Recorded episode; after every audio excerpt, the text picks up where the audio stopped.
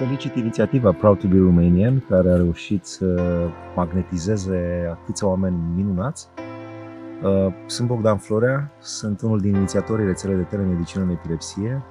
Astăzi, uh, sfârșitul anului 2019, avem practic 9 cabinete de epilepsie și monitorizare EG în 9 orașe diferite, legate între ele, care oferă șansa unui diagnostic și a unei monitorizări și tratament corect unor persoane din zone, să spun, îndepărtate geografic față de centrele universitare sau poate un pic mai slab deservite medical.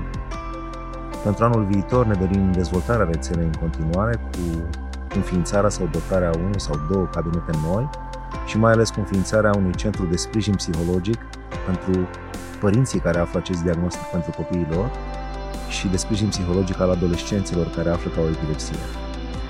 Nu fiți indiferenți, pentru că opusul iubirii nu este ura, este indiferența.